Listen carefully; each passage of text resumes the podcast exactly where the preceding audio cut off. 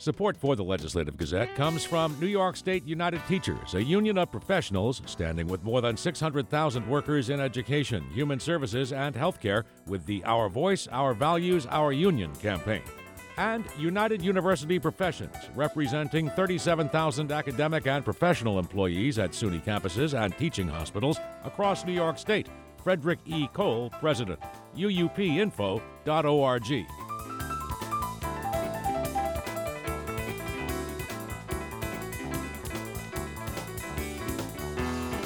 Now that New York Governor Kathy Hochul has delivered her State of the State message with all of its ambitious proposals, it's time to figure out how much they will cost taxpayers. She'll have to do that in her proposed state budget, which is due by the end of the month. But as the Legislative Gazette's Karen DeWitt reports, the spending plan is being forged at a time of economic uncertainty. Among Hochul's plans for the 2023 session is a program that aims to build 800,000 more housing units in the next decade and jumpstarting the failing mental health system with a large cash infusion. And I'm proud to announce to accomplish this goal, we are prepared to invest $1 billion, making critical policy changes to fully meet the mental health needs of our people. It's about time. Let's get it done. Hochul also intends to keep her pledge to increase spending on schools by 13% or $2.7 billion. That money would fully fund foundation aid for schools by the next school year. It would fulfill a court order issued over a decade ago.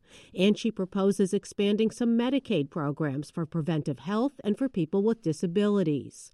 Andrew Rein heads the Citizens Budget Commission, a nearly century old budget watchdog group. He says while the governor's goals are laudable, he has concerns about the potential price tag. And there are some good proposals here, a long menu of proposals, but of course we have to wait till the executive budget to get the bill. He says there are some positive signs that show the governor is watching the bottom line. Her housing plan, which relies on construction largely financed by real estate developers, does not come with a big cost and could help bring back middle and working class people to the state.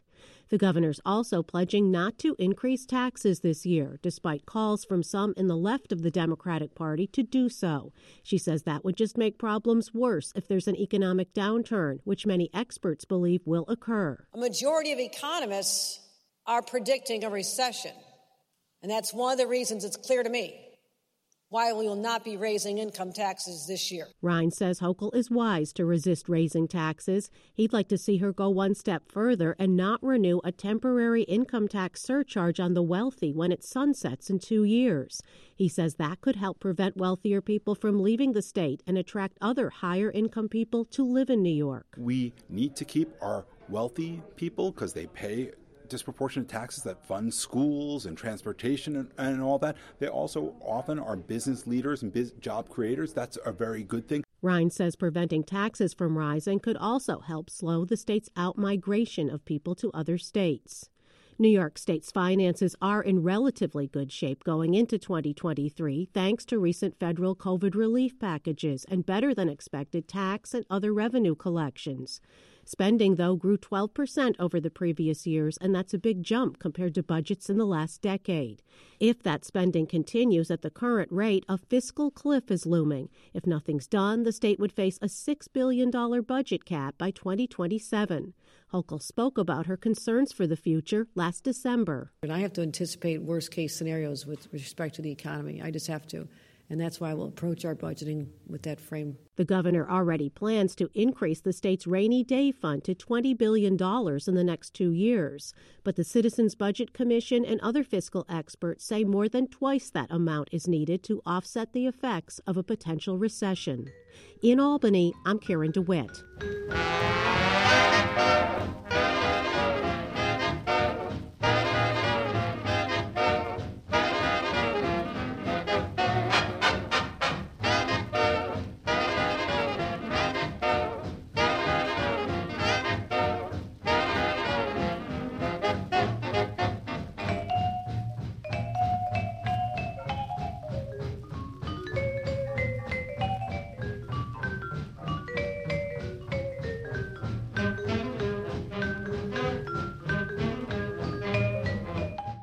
Listening to the Legislative Gazette, a program about New York State government and politics. I'm David Guistina. As part of her State of the State address, New York Governor Kathy Hochul called for tuition increases for both the SUNY and CUNY systems. The Democrat says the annual hikes tied to the lower of the higher education price index, or 3%, will help build revenue and allow the systems to evolve. Hochul also wants to boost enrollment at the state's public colleges and universities. It all comes as a new SUNY chancellor takes over the sprawling system. John King is the former state education commissioner and a former U.S. education secretary. He spoke with Legislative Gazette political observer Alan Chartock this week. One of the things we're working on is trying to get that message out to high school students, but also to working adults who might need mm. additional skills in order to advance in their careers. Uh, we've seen a big uptick in applications already right? this year. Yeah, and I think that's that's an indicator that some of our strategies to more broadly publicize the great opportunities that SUNY are working. And what are those strategies besides your yeah. being here, which is yeah. immensely important? uh, well, we are. Uh, working with school districts to make sure that we get information out to every student that there's a place for them at their local community college. Uh, we want to make sure that students get an individualized letter that says there is a place for you, mm-hmm. uh, so that students, particularly first generation students who may not realize that do you sign every one of those letters? Uh, that's the goal. That's the goal. That's the plan. Um, we also want to make it possible when um, students are applying for them to apply to multiple schools. We did uh, actually a fee waiver, an application fee waiver in the fall, and gave folks the opportunity to apply to multiple schools. We also want to make it possible for students who don't get into their first choice to get a letter that says, You didn't get into your first choice, but here's another campus within the SUNY system that provides a program that, you, that is similar to your interests that you might want to look at. Mm. So that a student who, you know, a- applies to Albany but doesn't get in would get that letter that says, here's an opportunity for you at SUNY Fredonia, or here's an opportunity for you at SUNY Plattsburgh in a, a program of study that matches your interests. Yeah. You know, one of the things I've always been very interested in is that we have a wonderful community college system. Uh, and yet, um, it, it seems almost deprecated in that we don't talk about it enough. I want to talk about that a little bit. Absolutely. Look, community colleges, I believe, are vital to the success of our economy. Community colleges are the place where many of our low income students and students of color start. Uh, community colleges are uh, the place where many of our working adults go uh, to get additional skills. Uh, they're often the gateway to higher education. Um, if you think about Micron coming to Central New York, mm. Onondaga Community College is going to be key to the success of that enterprise. Do they know that? They do, and you know when even when it was announced uh, that Micron was coming to the region, uh, they did the announcement at Onondaga Community College. Um, it's important to um, the state's future that our community colleges prepare the semiconductor workforce we need, the healthcare workforce that we need, um, as we try to take climate action and move away from fossil fuels towards renewable energy. Community colleges like Hudson Valley are going to be at the center of that effort. So we have to invest in our community colleges. You know, community colleges in New York are a partnership between the state and the county. Um, we have we have a need to put more resources into faculty in particular at our community colleges. Uh, we have folks who are many folks who are adjuncts. We need to work to make sure we have more full time faculty. Uh, we need to make sure that our community colleges have wraparound supports for students childcare, help with transportation, the things that will help students, again, not just start, but finish. You just mentioned something that I've thought about for a long time as a long-time professor myself, um, and that is the status of the adjunct. Mm-hmm. Um, self respect is so important in whatever we do. And I just want to ask you whether or not you and your colleagues are doing everything in your power to make sure that people know how valued they are when they are adjunct. Yes, um, we're trying to send that message at uh, the SUNY system, but look, we have to make sure that folks who are teaching as adjuncts, if they want to be full time faculty, see a path to doing that. Ah, like um, what, for example? Well, look, you know, there are many folks who are choosing a, an adjunct path because they haven't been able to find that permanent faculty position. Last year, the state put $53 million into uh, new permanent faculty positions and committed to keep investing that $53 million over the next few years. That's vital uh, because as we grow a quality faculty, we can grow opportunity for students.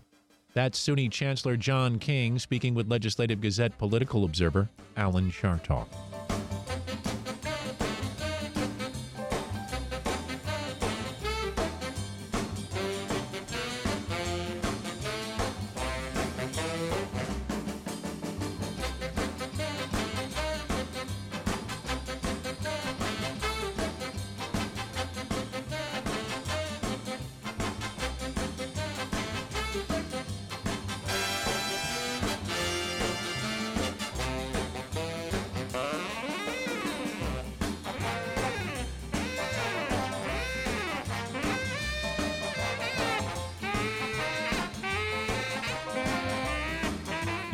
Listening to the Legislative Gazette, a program about New York State government and politics.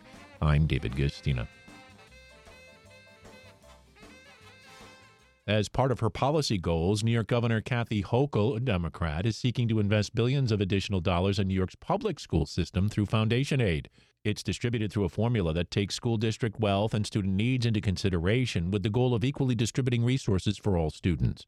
Under Hochul's plan, state schools would see an additional $2.7 billion in foundation aid funding, an increase of about 13%, bringing the state's total investment in foundation aid to around $24 billion. To gauge how school districts are reacting to the governor's school funding goals, the Legislative Gazette's Jim Levulis spoke with Bob Schneider, executive director of the New York State School Boards Association.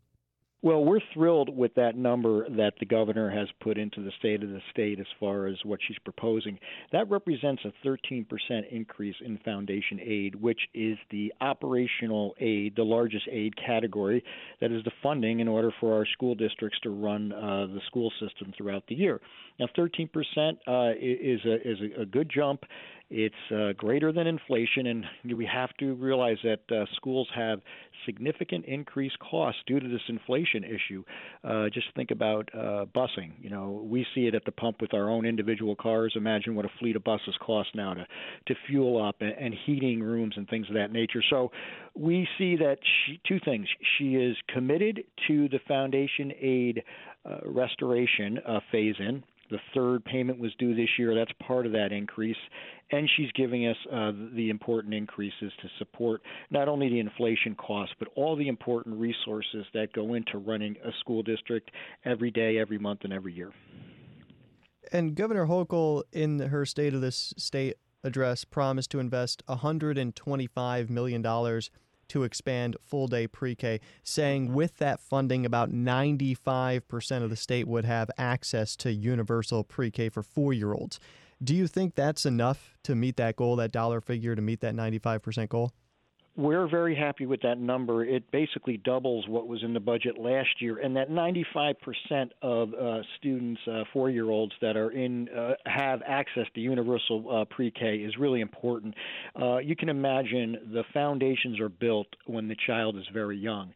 They can get into a pre-K system. They can get some maybe reading instructions, some social interaction, and once they get into ki- kindergarten, they hit the the ground running. And we think it's a it's a cost savings in the long run because building that foundation early on will hopefully uh, de- there won't be remediation in the later years in high school when a student who might not have had access to pre-K to get uh, to get going as far as you know certain skills and learning skills and things of that nature, we might have to invest more costs to get them to get up to speed. Do you know when the expectation would be to meet 100% of the state have uh, universal pre K? No, I do not, and I know that's the goal. Uh, we're getting there. You know, 95% is an impressive number at this point, and we are hoping when the legislature puts their budget out and the negotiations start, that at least that number uh, stays in the budget. Governor Hochul mentioned she wants to address learning losses that occurred during the pandemic, uh, something we've we've spoken about, uh, by using $250 million of that foundation aid promise to fund tutoring programs. She said those could be set up by districts in house or using partnerships. In your mind, is the infrastructure there across the state to roll that sort of system out? I well, we do have a shortage. That's a very good question. Not only a shortage uh, in teacher workforce uh, in certain areas, we have shortages in bus drivers, uh, health, mental health counselors, things of that nature. But I do think our schools have been creative. They recognize that high dosage tutoring is an important way to get the students that have been lagging based on the unfortunate results of the pandemic and the learning losses you, you refer to, high dosage high dosage tutoring is really important, and I think schools can lean on retired teachers to come back and help out, and, and have teachers uh, be assigned to one, two, or three students to do this high dosage tutoring, which is different than the tutoring I was accustomed to when I was young. If I had uh, lacking grades, my mother or a uh, family member would help me out at home. High dosage tutoring is in the actual school curriculum. It's it's during it happens during a year. It's part of the teaching program throughout.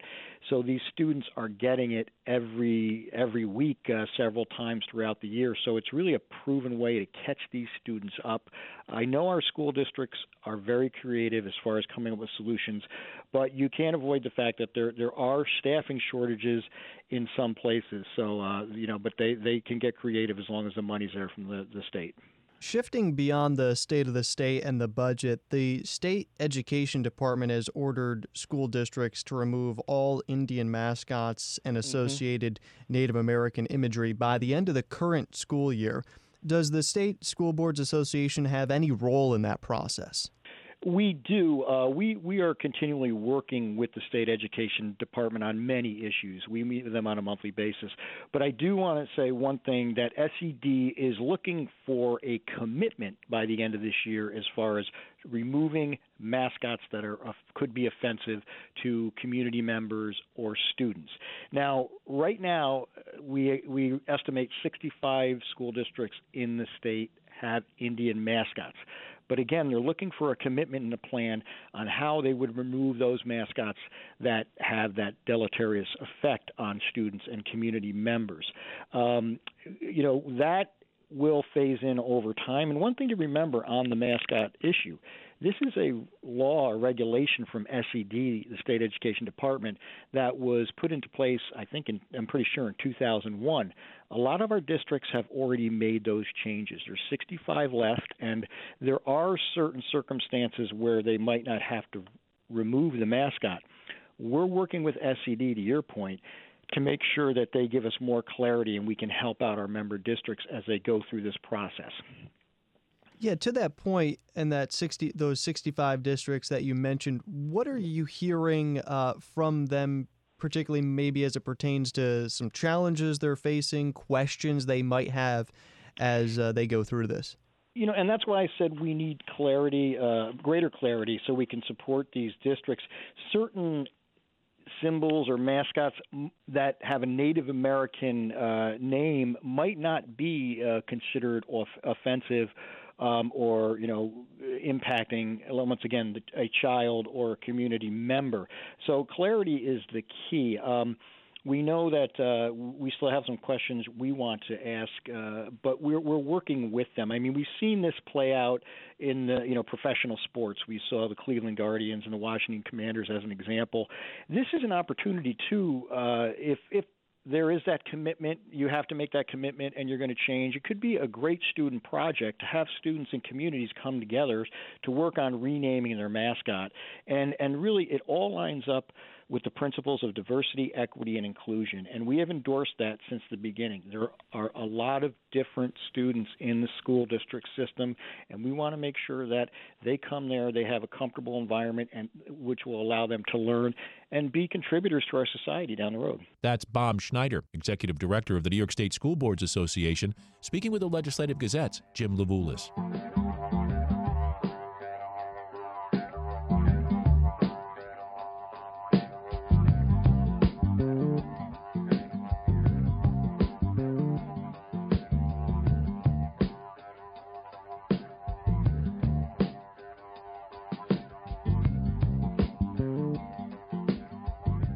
Are listening to the Legislative Gazette, a program about New York State government and politics. I'm David Guistina.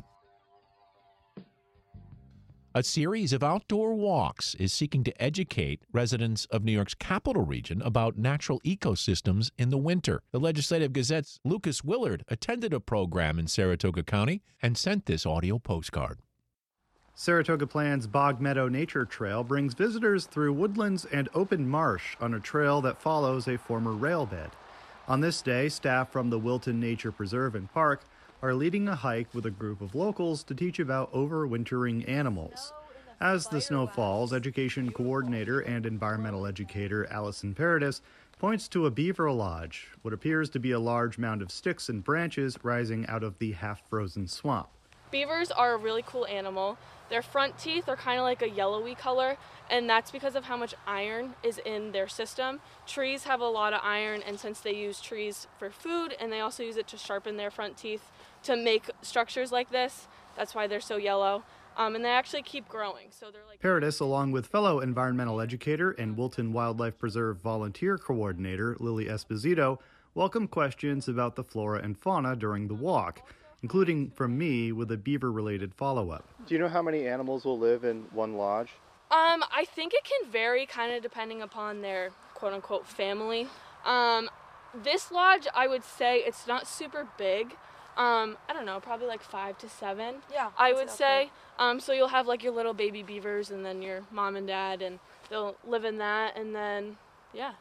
And this So it is can where vary. they're spending most of their winter. Yeah. So when they build these dam or these lodges, they're incredibly insulated. So when it's cold, they can gather their food in there. That's where they're sleeping. That's where it keeps them warm. Obviously, they have that really thick fur, so they do leave the lodge. They swim underneath the ice, but that's where they're spending most of their time in the winter.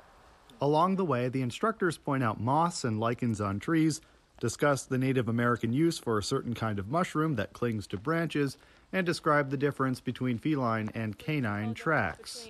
A canine, so like your foxes, your wolves, your not wolves, coyotes, wolves too, I guess. Sorry, there was a yeah an owl. Really? Yeah.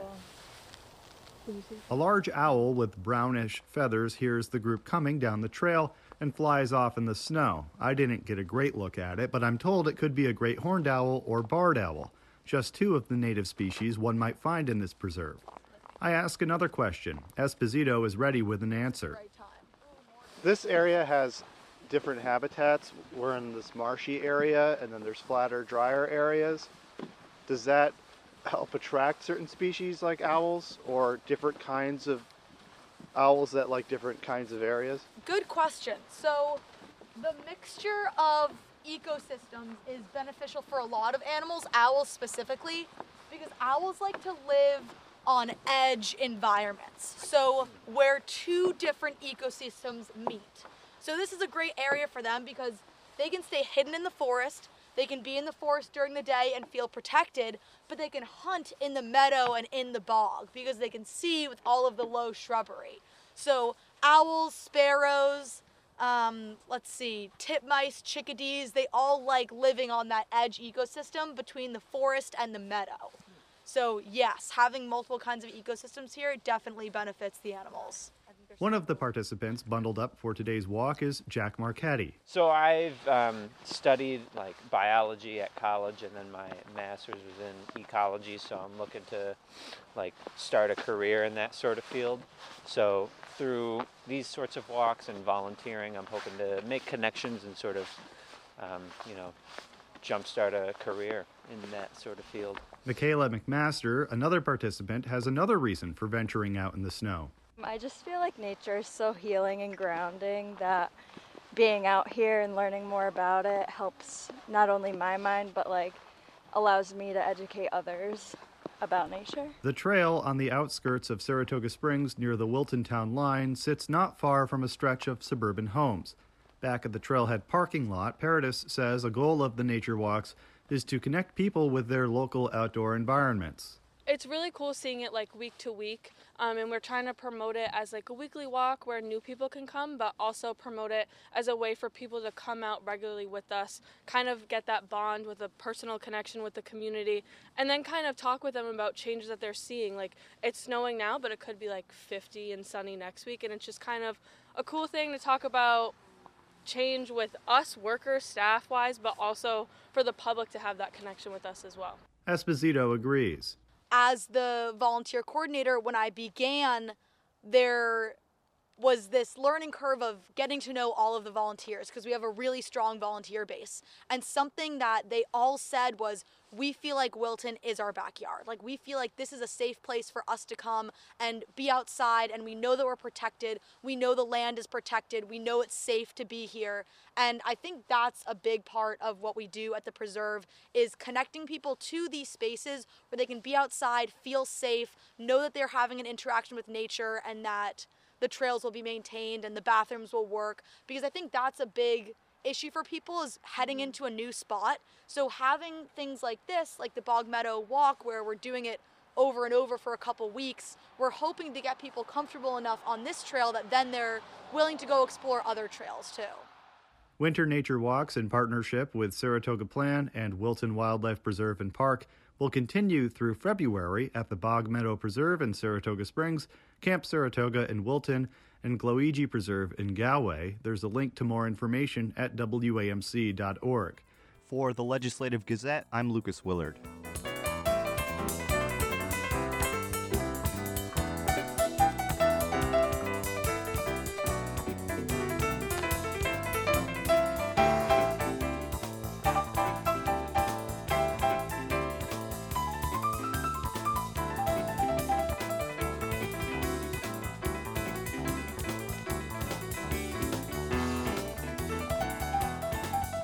That about does it for this week's show. We had help from the New York State Public Radio Network. For copies, call 1 800 323 9262. That's 1 800 323 9262. Ask for program number 2302. Or just listen online at WAMC.org or schedule a podcast wherever you get your podcasts. And join us again next week at this same time for more news on New York State government and politics. For the Legislative Gazette, I'm David Guistina.